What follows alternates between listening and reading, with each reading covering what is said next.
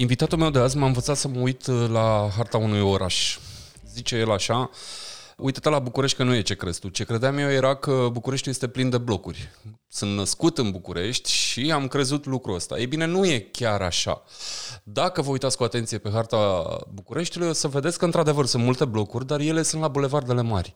În foarte multe cartiere ale Bucureștiului încă mai e spiritul ăla de când s-au construit ele acum, nu știu, 100-150 de ani, o să mai vedeți casele alea că sunt încă acolo.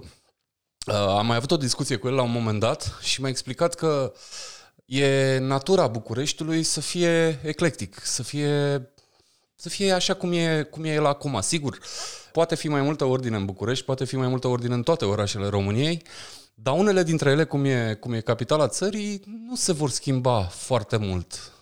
Despre arhitectură, despre urbanism, despre București și nu numai, o să vorbim în episodul ăsta cu Șerban Marinescu. Șerban Marinescu este arhitect, e membru și prin niște comisii ale primăriilor din București, unde încearcă să pună un pic de ordine în felul în care arată orașul zilele astea, sau încearcă să facă un oraș mai bun. Dar nu neapărat despre funcția lui o să vorbim acum, cât mai degrabă despre meseria lui, care este aceea de arhitect. Shere, salut! Salut, salut! Uitasem de discuțiile alea acum, că zici și m-am amuzat, dar mi-am mintit, adică. Zi-mi dacă are orașul ăsta vreo șansă, orașul ăsta Bucureștiul, că o să ajungem și la altele dacă e cazul. Sigur că are o șansă, în mod evident are o șansă, cumva, na, orice oraș din lumea asta are o șansă și Bucureștiul chiar are o șansă foarte mare. Trebuie numai să aibă niște politici publice un pic mai deștepte. La ce te gândești? La modul în care abordează administrația partea ei de treabă. Adică tu ai un oraș care este acum foarte energetic, în care se întâmplă lucruri, există foarte multă energie, oamenii vor să facă și în zona de construcții, dar și în zona de viață, așa, de chestii, dar ei nu sunt coordonați de către nimeni, și atunci fiecare face de capul lui și iese o cacofonie care, mă rog, poate fi, o să o privești și romantic, așa un fel de oraș balcanic, un pic mai nestăpânit, dar, din păcate, în ziua de azi duce și la niște patologii destul de nasoale. Deci, cumva, partea de coordonare e ceea ce ne lipsește și nu partea de energie și de șansă. Da, coordonarea asta poate să existe atâta vreme cât Bucureștiul înseamnă mai degrabă 7 orașe decât 1. Mă refer la cele 6 sectoare plus primăria generală. Da, asta e într-adevăr o problemă foarte mare. Am avea nevoie de o reformă administrativă în care să unim toate bucățelele astea de oraș, slice-urile astea de pizza în care împărțim București, să le unim într-o singură bucată.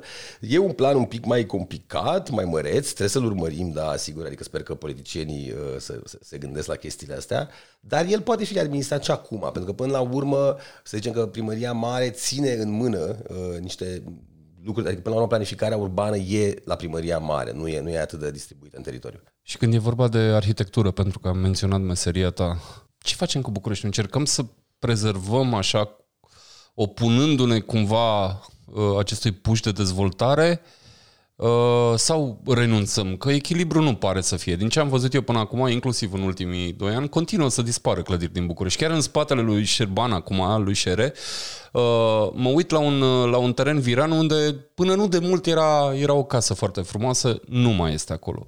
Crezi că poate ar trebui pur și simplu să renunțăm, să mai salvăm Bucureștiul? Nu, în niciun caz nu ar trebui să renunțăm. În primul rând că nu prea ne-am ocupat de asta, adică de 30 de ani nu prea l-am salvat. E momentul adică a început deja de ceva vreme și cred că lucrurile merg într-o direcție destul de bună. Ne mișcăm mai greu decât ne-am așteptat noi să ne mișcăm, mai târziu decât ne-am așteptat noi să ne mișcăm. Dar există o direcție cumva corectă care începe să se întâmple acum. Încă, din păcate, funcționăm mult pe vechea paradigmă, care era destul de distrugătoare, tocmai prin lipsa prin indiferența administrației publice. În spatele meu de data asta, la câteva clădiri distanță, e celebrul Han Solacolu, pe care Primăria Capitalei încearcă să-l refacă în momentul ăsta. Dar eu revin la întrebarea anterioară. Nu cumva cheltuim prea multe resurse pentru o clădire care aproape nu mai există? Nu ar fi poate mai bine să construim cu gândul la viitor decât cu gândul la trecut? Da, Hanul Solacolu are totuși o istorie în spate, ar fi foarte păcat să pierzi chestia asta. Acolo, eu nu cunosc foarte bine, nu sunt istoric, nu pot să spun că sunt un specialist în chestia asta, dar măcar în ce știu eu, acolo au stat celebrii revoluționari bulgari la 1848. Adică are o istorie absolut fascinantă. Începe Revoluția în Bulgaria, Imperiul Otoman invadează teritoriile actuale ale Bulgariei, ăia fug de acolo, se refugiază la București, creează acest cuib revoluționar care se întâmplă la Han Solacolu, de unde plănuiesc cum să repornească Revoluția din Bulgaria. Adică istoria e destul de fascinantă, ar fi păcat să pierzi clădirea asta și să pierzi toată istoria ca să faci doar una nouă, frumoasă, modernă cu H&M la parter. Adică suntem într-o zonă, Piața Rosetti-Armenească, așa, unde e sunt multe trimiteri așa la minorități naționale. Apropo de Bulgaria, este un pic mai încolo și strada Hristo Botev, alt personaj important din istoria vecinilor, despre care noi nu știm foarte mare lucru, deși Bucureștiul a fost un centru urban important al Bulgariei, dacă vreți, dacă mi-e permisă metafora. Mergem mai departe cu modernizarea orașului, că care ar fi modelul? Cu cine vrea Bucureștiul să semene? Sau poate Bucureștiul să semene cu sine, să aibă o identitate în care să spui ăsta e Bucureștiul sau seamănă cu Bucureștiul când o vezi în altă parte? Da, da, asta e foarte greu, adică sigur, la modul ideal ar trebui să găsești care ți-e specificul și să-ți creezi un model care ți-e specificul tău pe care să-l urmărești. Dar ce să vezi în practică, lucrul ăsta e foarte greu de obținut, adică ar trebui să ai niște gânditori foarte buni, care să prezinte foarte bine problema, care să convingă populația. Deocamdată acest lucru nu se întâmplă, sau mă rog, e într-o formare așa foarte lungă și atunci noi ne uităm foarte mult, unde ne uităm? Ne uităm în vest, care e modelul.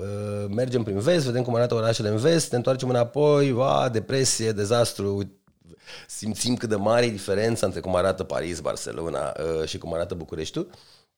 Lucrul ăsta, cred că are două componente cumva, e și una bună și una rea. Aia bună este că sigur că e bine să-ți pui un ideal, totuși bun, adică nimeni nu poate să spună că orașele de vest n-ar fi bune, să-ți pui un ideal de ăsta sus așa și să vrei să tinzi spre ele, e un lucru bun că te învați să faci niște chestii, te uiți la aia cum fac și vrei să le faci și tu.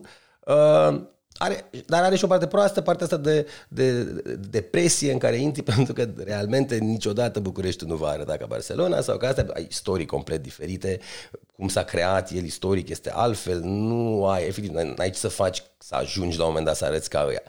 Deci, are astea două părți, e bine să tinzi spre încolo, dar eu cred că pe drumul ăsta de a ajunge din urmă pe ei, ceea ce nu o să se întâmple niciodată în forma în care orașele occidentale sunt acum, o să ajungem la concluzia că că de fapt Bucureștiul are această parte de specific și începem să o apreciem, să nu mai ni se pară că e neapărat un dezastru, că ce ziceai cu lipsa de coerență. Știi? Că lipsa de coerență la un moment dat e o problemă, totul este un haos, nu știu ce, și nu, chiar e, dar de la un punct încolo devine și un mare avantaj și o oportunitate. Stai că, uite, la noi e mai estic, balcanic, oriental, mai multe lucruri se întâmplă în același timp. Cum ne place nouă să spunem tot timpul, suntem la intersecția dintre lumii, aici s-au întâlnit imperiile și așa mai departe, dar uite dacă poți să ajungi să valorizezi intersecția asta sau nu. Deocamdată noi suntem în etapa de un pic de depresie. Nu, hai că nu e chiar așa. Am început să ieșim, adică sunt în ziua de azi o grămadă de oameni care apreciază și genul ăsta de melting pot, așa, între două lumi. Da, aici vrem să ajung, ca să nu stăm, cum zici tu, în zona de depresie și gri, așa, și în zona băcăoană, dacă vrei, a urbanismului. Puncte bune la București, văzute dinspre tine, nu neapărat de arhitect, cât de locuitor și născut aici. Una din criticile care se pot aduce orașelor occidentale, astea care au ajuns deja la un nivel de dezvoltare urbană, așa, este că sunt, din multe puncte de vedere, sunt orașe închise. Adică acolo totul, orice clădire, orice metru pătrat, orice asta este deja făcut, are un rol, e determinat. Și una din critici este că orașele astea sunt din multe puncte de vedere moarte. Nu ca viață urbană neapărat, dar ca arhitectură și ca urbanism. Adică s-au închis într-o formă, aproape că sunt muzeificate, cum e Parisul, să spunem, sau nu știu, poate centrul Barcelonei. Muzeificarea asta nu e ceva bun, că ori îți împinge energiile la periferie. Scoate autenticitatea din oraș, adică sau poate că au ajuns, nu mai sifică cumva orașul.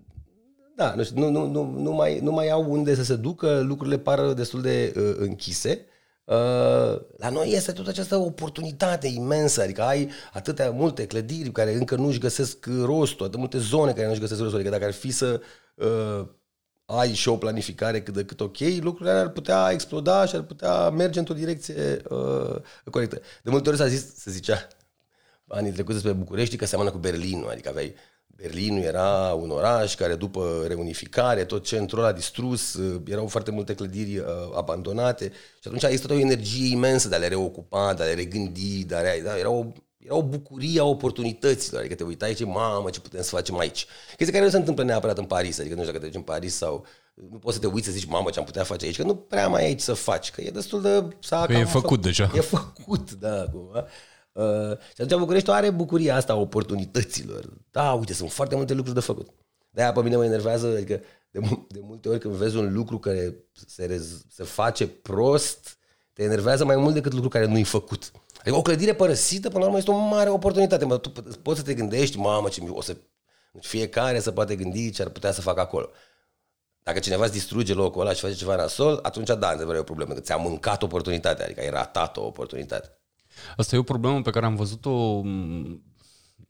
nu numai în București, dar și pe Valea Prahovei, dacă te uiți, și prin alte orașe din țară, mai ales astea apropiate de munte, unde cel puțin în vremea acumulării primitive de capital până în anii 90, toată lumea și-a construit case mari și pătrate. E plin de case mari și pătrate. Și în București, mi-am aminte, eu am copilărit pe undeva prin zona Filaret. Pentru cine nu știe, asta este...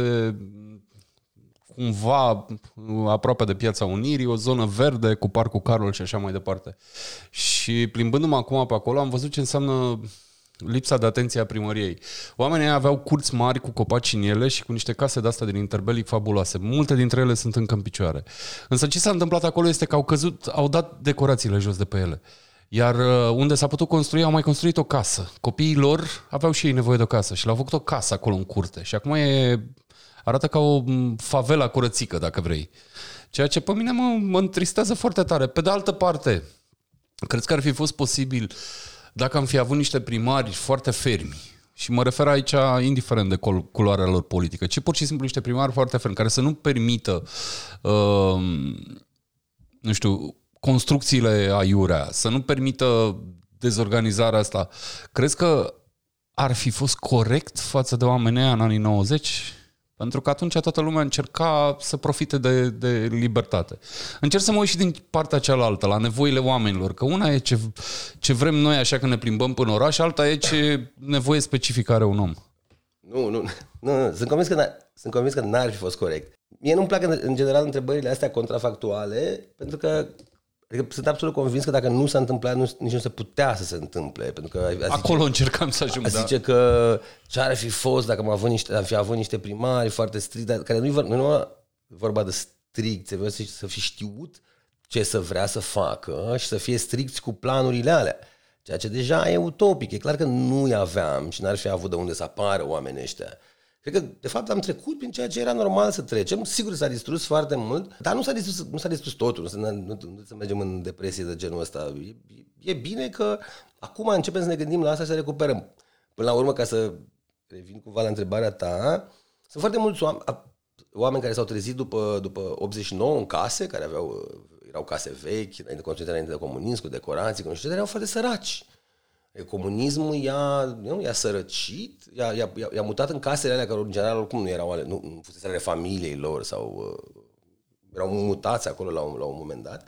Erau oameni care, sincer, nu apreciau chestiile astea și nu poți să-i acuzi că nu apreciau, adică îți trebuie un anumit nivel de cultură și cultura asta vine pe bază de ceva bogăție, că nu poți să acuzi oameni săraci și în comunism în care toți eram nivelați la un nivel de ăsta mega jos, să-i acuzi că, vai, nu apreciau decorațiile neoclasice sau mai știu eu ce, de-aia lemn pe acolo, pe la munte sau... Deci oamenii aveau nevoi foarte exacte și erau săraci și le-au făcut și au băgat picioarele din ele de decorații. Nu poți să-i acuzi pe ei niciun caz. Dar acum nu mai suntem acolo. Mă uitam zilele trecute, România se pregătește să adere la OECD, intră în clubul statelor bogate. Știu, n-ar părea la cât nevoităm toată ziua, dar nu, România face niște pași înainte. A venit vremea să punem ordine? Oh, da, a venit vremea să punem... Ia, săraca, vremea era de mult, dar cred că abia acum începem să și putem. Pă bune, pentru că ia, să leagă cumva de întrebarea de înainte, adică și dacă ne-am fi hotărât acum 10 ani sau 15 ani să punem ordine, poate că n-am fi știut ce ordine să punem.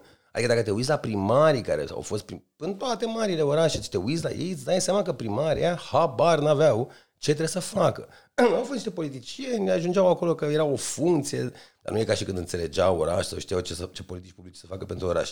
Acum, cumva, s-a copt, adică avem deja specialiști, avem deja studii, avem deja și ceva primari care încep să aprecie, să-i asculte pe specialiști. Deci nu că a venit momentul, dar chiar în unele părți ne apucăm să facem asta. Ce confirmă teoria ta de mai devreme. Acum sunt banii, a venit și vremea asta. S-a creat și un pic de educație și de... Da, crezi că ca să rămân în zona asta de, nu știu, de bani, să-i zic așa, nu știu cum să-i zic altfel. Bucureștiul e prietenos, să spunem, cu oameni care nu au bani? Pentru că eu am mai auzit pe aici și pe acolo acuzații că se gentrifică nu știu ce zonă și cumva oamenii fără bani sunt împinși în afara orașului sau la marginea orașului. Băi, cred că devine foarte periculos pentru oamenii fără bani și pentru el însuși. Eu nu cred că... N-aș putea spune că București e un oraș neprietenos cu oamenii fără bani în sensul că e un oraș scump, că nu e neapărat un oraș scump. Bine, acolo depinde cu ce-l compari, sigur. Dar la nivel de capitale nu e un oraș scump. Ce se întâmplă însă acum în București foarte periculos la adresa oamenilor cu mai puțin bani, dar care nu mor, da, nu știu, clasa medie un pic jos, este că le oferă niște oportunități false. Acum se construiesc în București case ieftine, dar care se vor transforma foarte repede în ghetouri, adică le vinzi oamenilor iluzia că, hei, uite, dai numai 50.000 pe un apartament de 3 camere, dar de fapt blocul ăla este într-un câmp, fără drumuri, fără școală, fără magazin, fără nimic, adică în iluzia că îi vinzi un apartament totuși ieftin și affordable așa, pe care își fac un credit și poate să-și-l cumpere, dar nu îi dai toate serviciile din jur care ar trebui să vină cu locuința asta. Asta e marea problemă. Și oamenii ăștia se bucură acum că și-l cumpără și zic, o, ce tare, uite, vezi, un apartament de 3 camere nou, wow, bravo, super. Dar peste câțiva ani, mutându-se acolo și trăind și făcând copii și văzând cum e, o să se trezească într-o mare problemă, pentru că o să-și dea seama că nu au nimic din serviciile publice pe care un oraș, în mod normal, le pune la dispoziție. Un oraș îți pune la dispoziție transport public, îți pune școli, îți pune grădinițe, îți pune servicii publice. Ei nu le au astea. Și aici e bombița pe care stăm noi acum, dacă permitem în continuare genul ăsta de construcții ieftine, care sunt prietenoase, sigur, cu oamenii care nu au foarte mulți bani, dar în același timp au un pericol embedded pentru mai târziu. Și asta mă duce cu gândul la blocul în care am stat eu până de curând. Nu era unul din blocurile astea despre care vorbești tu, din contră, este în continuare, că n-a plecat nicăieri, doar eu am plecat de acolo. Unul din blocurile la interbelice, construit în 1938, administratora blocului obișnuia să pună niște poze așa de până interbelic, mi se părea ei că ajută la un vibe bun în clădire, ceea ce era adevărat, ajuta. Dar scara pe care stăteam eu, cred că avea nici jumătate din apartamente ocupate. Nu e singurul caz, am mai întrebat în jur și știu că sunt multe clădiri care sunt doar parțial folosite. Întrebarea mea e așa, crezi tu, ca urbanist și arhitect, că ar trebui făcut ceva astfel încât proprietarii să fie obligați să facă în așa fel încât acele clădiri să fie folosite sau lăsăm așa piața să decide ea dacă... Na, proprietarul nu vrea să închirieze sau să lase din preț sau e treaba lui și atunci nu ne mai băgăm noi și nu ne mai dăm cu părerea despre ce face el cu clădirea lui. Da, aici sunt foarte multe probleme îngemânate care duc la... situația asta. De exemplu, unul dintre cei mai mari proprietari de apartamente goale din clădiri de astea interbelice din București este Primăria București. Deci Primăria București are un număr foarte mare de apartamente în blocurile astea, care au ajuns, dar ei, nici nu știu, de ăștia, oameni care au murit și n-au avut cui să lase și să ducă automat la primărie. Are un număr foarte mare. Este cel mai mare proprietar de apartamente în clădiri cu risc seismic, de exemplu, care, în general, astea sunt. Adică clădirile cu risc seismic sunt alea în care au foarte multe apartamente pe scară goale. Primăria e unul dintre cei mai mari proprietari. Asta e unul din lucrurile care să reținem și că primăria ar putea... Asta e o știre pentru mine, recunosc. Da, există studii, au făcut, sunt studii care îți arată exact că primăria e cel mai mare proprietar de apartamente în blocuri cu risc seismic, care sunt cele din interbelic. După aia e toată problema cu riscul seismic, adică pentru că pe lângă pericolul efectiv, că na, o să vină cu temă și o să mori. Aceste apartamente, din cauza faptului că sunt încadrate la categorii de risc seismic, ceea ce este foarte bine că sunt expertizate și încadrate, ele devin ceea ce se cheamă nebancabile. Adică nicio bancă nu-ți mai acordă nici credit, nici asigurări, nici nimic pe acele credite. Deci ele sunt scoase complet din piața liberă, pentru că piața liberă se bazează pe credite de la bănci. Deci apartamentele astea sunt complet scoase și aici te lovești de marea problemă a consolidării și unde noi stăm foarte prost, deși avem una dintre cele mai... Avem cea mai mare problemă în Europa, în mod evident, pe seism și... Da, e și ghinion că suntem aici în zona seismică, că suntem cam singurii din Europa în zona seismică. Auzi, da, eu aș întoarce chestia asta, adică știi că e vorba aia că norocul și-l mai face și omul, dar și ghinionul și-l mai face omul, pentru că nu ne mișcăm în direcția aia prea mult. Da, să ne întoarcem la întrebare. Multe apartamente goale, ce facem cu ele? O soluție am auzit-o adineauri, să intervenim, să refacem clădirile astea, da? Știm cum merge soluția aia, merge greu. Cred că unde încercam eu să te duc, așa ticălos, era dacă nu cumva proprietarii care nu fac ceva ca asta să intre în fondul de locuire, ar trebui poate să plătească un impozit mai mare sau să răspundă cumva. Pentru că se creează crize artificiale în piață și uite, ajungem să cumpărăm apartamente de 50.000 de euro în locuri fără amenities, fără școală, fără drum și fără spital. Da, discuția cu clădirile vechi e foarte complicată. Discuția despre responsabilitate e foarte complicată din cauza perioadei comunismului, care a rupt șirul ăsta de proprietăți. Că oamenii ăștia, majoritatea, mulți dintre ei, nu sunt vechi proprietari, adică ei au fost mutați poate de stat la un moment dat în clădirile alea, și le-au cumpărat repede după 90, că a fost perioada aia în care toată lumea și-a cumpărat apartamentele, s-au trezit proprietarii în niște clădiri pentru care nu se simt răspunzători, nu sunt nici niște oameni bogați. Obiectivii nu și-ar permite să facă pe banii lor o consolidare și atunci nu știu, te întrebi, ok, acum poți să dai în proprietarul ăla, să îl biciuiești, să facă lucruri. E realist asta? O să facă lucruri? Nu știu dacă e realist. Ce poți să faci, cel mult, e să-l gonești de acolo. Dar iarăși, din cauza faptului că majoritatea clădirilor astea nu sunt bancabile, după cum am spus, din cauza că sunt cu pericol de... Deci băncile nu se bagă, el nici măcar nu poate să vândă, că nu intră pe piața asta a creditelor. Deci e complicată. Ce ar trebui să facă statul este să implice mult mai mult în consolidări. Dar el are în ziua de azi un mecanism atât de complicat încât... Da, mulți oameni refuză, adică nu. Încerc să-mi dau seama cum gândește administrația locală și când spun administrație mă gândesc și la politicienii locali cu care tu inevitabil mai ai contact, dar nu e despre politicieni asta. Cum gândește dezvoltarea Bucureștiului? Pentru că în momentul ăsta Bucureștiul, ca întreaga țară până de curând, e foarte centralizat. Și când spun centralizat, chiar la asta mă refer. Multe activități importante se desfășoară în centru. Dacă te duci mai departe în cartiere, unde... Na, de bine de rău comuniștii construiseră niște cinematografe, niște locuri în care te mai puteai aduna pe acolo, să vezi că cinematograful s-a transformat în crâșmă sau a dispărut cu totul și așa mai departe. Și încerc să-mi dau seama dacă nu cumva administrația locală, repet, indiferent de culoarea ei, a lăsat cam prea mult sarcina preluării, nu știu, comunităților de către comercial, în sensul în care principalul centru de atracție în momentul ăsta în orice cartier din București, și nu sunt puține, este mall-ul din cartier. Sunt, nu știu, habar n-am, nu știu câte mall-uri sunt, dar sunt foarte, foarte multe, cam fiecare cartier mare al Bucureștiului are câte o adunătură de asta de magazine. Sub toată energia, exact, care de fapt ar fi trebuit să ducă în cartiere, în centru de cartier, dar sub-o în cutiile astea închise care sunt mall-urile. Acolo vreau să spun, mă aduc aminte, am văzut la Washington la un moment dat, existau, și nu numai la Washington, multe orașe americane, există cele block parties. Vecinii coboară undeva într-un spațiu comun și discută, ascultă muzică, încearcă să se cunoască unii pe alții, mai ales că și București, dacă vă uitați în jur, uitați-vă în jur, când vă plimbați pe București o să vedeți că se vorbesc din ce în ce mai multe limbi și apar din ce în ce mai multe fizionomii care nu sunt tocmai românești. Și spun asta, cum să spun, cu admirație, bucuros că se întâmplă lucrul ăsta. Dar nu există locuri în care să ne adunăm fără să trebuiască neapărat să, nu știu, să cumpăr, să iau o cafea de la Starbucks sau mai știu eu ce.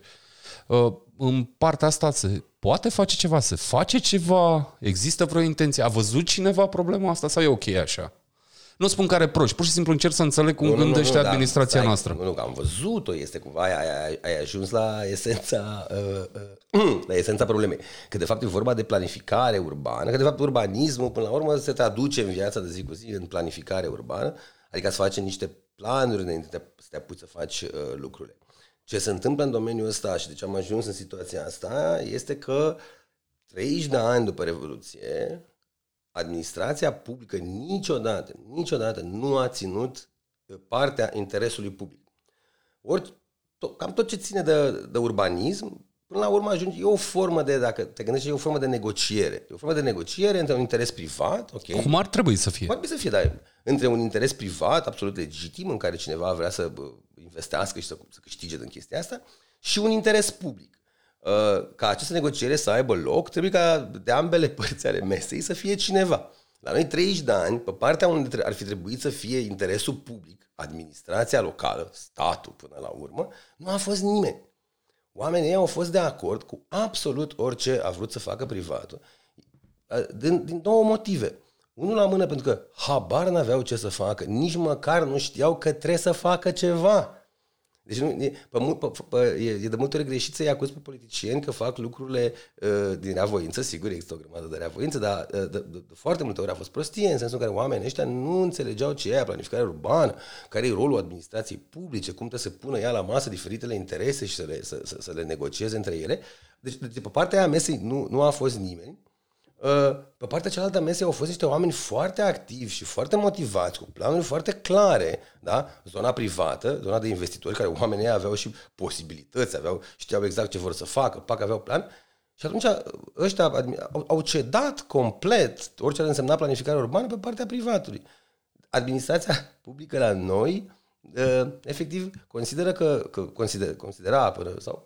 poate în continuare în locuri că regulile de urbanism, care sunt de fapt această negociere între ce poți să faci și ce nu poți să faci, sunt niște probleme pe care trebuie noi să-i ajutăm pe privat să le eludeze, știi? Adică aia, lăsați că facem noi, vă ajutăm noi acum, facem un puzuleț aici și nu... Deci inițiativa privată a condus complet dezvoltarea în oraș. Și asta a dus la aceste dezechilibre complet de care zici tu, pentru că n-a fost nimeni pe partea cealaltă să apere interesul public. Între timp s-au mai creat comunități de vreo câțiva ani, de exemplu, văd în oraș tot felul de grupul Prelungirea Ghencea, grupul Parcul nu știu care, grupul Calea Moșilor și așa mai departe. Lucruri care arată că începem să ne asumăm orașul, pentru că una din teoriile mele, cred că am mai zis-o chiar în seria asta de podcasturi, una din teoriile mele este că Bucureștiul este un oraș mare locuit de foarte puțini bucureșteni. Foarte puțini oameni care își asumă cumva orașul, care nu trebuie neapărat să fie mândri de oraș, cât mai degrabă acceptă că trăiesc aici și vor trăi pentru multă vreme și este parte din viața lor. Un exemplu pe care mi-aduc aminte că l-am tot dat a fost ăsta. Care mai e valabil doar parțial acum.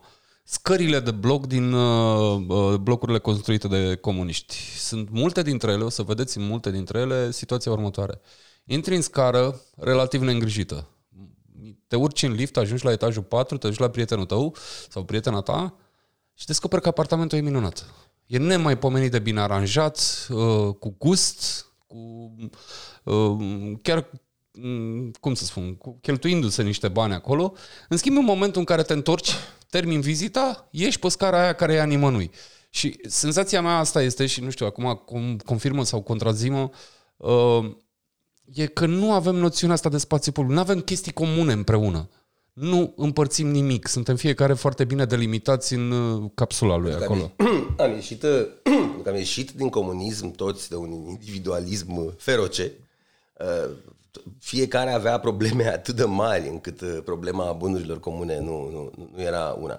Și după aia a fost o evoluție, există niște cercuri în jurul tău, axate pe tine, niște cercuri de interes care cresc, adică întâi să se rezolvi problemele mai apropiate de tine, nu știu, prima oară oamenii s-au îmbrăcat și au luat soale, știi? S-au îmbrăcat și au luat blugi. Și televizoare color. Da, pentru că erau, adică s-au îmbrăcat și au luat ce era în cameră și au făcut băile, și au făcut apartamentele. Au pus termopanele. Și după aia cercul ăsta a început să... El are, în mod normal, trebuie să crească, știi, din ce mai mult. Teoretic ar fi trebuit după aia să facă scările de bloc și totuși o formă de a face scările de bloc exista, de aia veche cu plante, cu tablouașe. Cu flori și tablouașe. Da, poți să râzi de ea, dar e o formă de din păcate foarte individual, adică nu era ca și când asociația de locatari s-a hotărât să pună plantele alea, efectiv fiecare ieșea din apartamentul lui și mai înfrumuseța un pic în fața ușii. Da, scotea ficusul ăla, eu am exemple în familie de ficuși de ăștia ținuți în casă care creșteau prea mari și îi puneam pe palier după aia. Da, și după aia crește la nivelul orașului, când începe să te interesezi spațiile publice, domnule, n-avem piețe publice, n-avem alea, n-avem viață urbană, culturală, nu știu ce. Ce se întâmplă ciudat e că așa e teoria, așa cu cât evoluezi în timp și ca înțelepciune și ca bogăție și ca astea, începi să fii din ce în ce mai interesat de zone care sunt mai îndepărtate de tine. Scara blocului, deși ar fi trebuit să fie mai repede, a rămas cumva... Adică, ți-ai făcut apartamentul tău, următorul etapă în care suntem acum, cumva, este aia a orașului, am sărit peste scara de bloc, am sărit la aia orașului, pentru că e politică. Și politică toți ne uităm, toți urmărim, toți știm politică. Și ăla e primarul, care primarul este un personaj politic și atunci oamenii au sărit, la următorul lucru n-a fost scara de bloc, a fost primarul. Domne, ce faci cu Piața Unirii? Ce faci cu Piața Unirii? Deși tu stai, nu știu, să zicem, într-un cartier... Și după aia cumva ajungi la scara de bloc, pentru că asta ține de organizarea comunitară, de care ziceai tu mai devreme, și care cumva vine după organizarea politică. Politica a apărut mai devreme. Am început să înjurăm politicieni mai repede. E mai simplu. Și am ajuns să ne certăm între partide, să înjurăm politicieni mai repede decât am început să ne organizăm între noi cu... Asta e cumva etapa în care cred că suntem acum. Ne-am săturat un pic de politic. Am pus speranțe în tot felul de politicieni, am susținut, i-am înjurat, unele lucruri s-au întâmplat și acum am început, ceea ce e foarte bine, cum zici tu, să ne mai și organizăm comunitar între noi. Să facem revoluții mai mici. Revoluții mai mici și mai aproape de casă. Părculețul meu, bărulețul meu, scara mea de bloc, adică lucruri care chiar...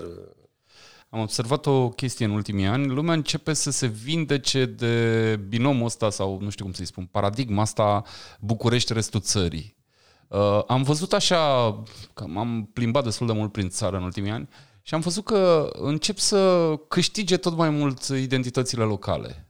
Nu se mai fac comparații defavorabile, fiecare înțelege ce are, care e avantajul local și sunt parcă mai puțini oameni care pleacă în orașul ăla mare, care poate să fie București sau poate să fie Cluj sau Timișoara sau Iași, în mai mică măsură Constanța sau Oradea. Oamenii ăștia nu mai pleacă. Dintr-o dată se trăiește bine și în alte orașe din România, ba chiar uneori mai bine decât în alea despre care se tot vorbește. Întrebarea mea e, Shere, ai vreun oraș care îți place foarte mult în România? Și dacă da, de ce? Nu. Dar, în general, nu-mi plac orașele la modul ăsta, îmi place de un oraș, că poate să-mi placă dintr-un anumit punct de vedere, dar nu poate să-mi placă până la capăt. Până la urmă îmi place Bucureștiul, că sunt născut aici, crescut aici, aici viața mea. Nu.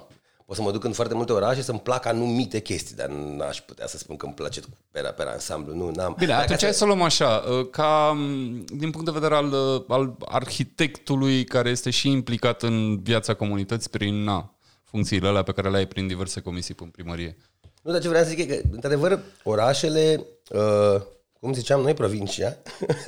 Provincia se enervează foarte rău când spui provincie, deși este, cuvântul e neutru. Eu nu am înțeles niciodată asta. Omon, e groaznic, nu. E groaznic, presupui că există un centru și restul este tot Otova. Nu. Deci celelalte orașe decât București au avut o perioadă după 90 proastă.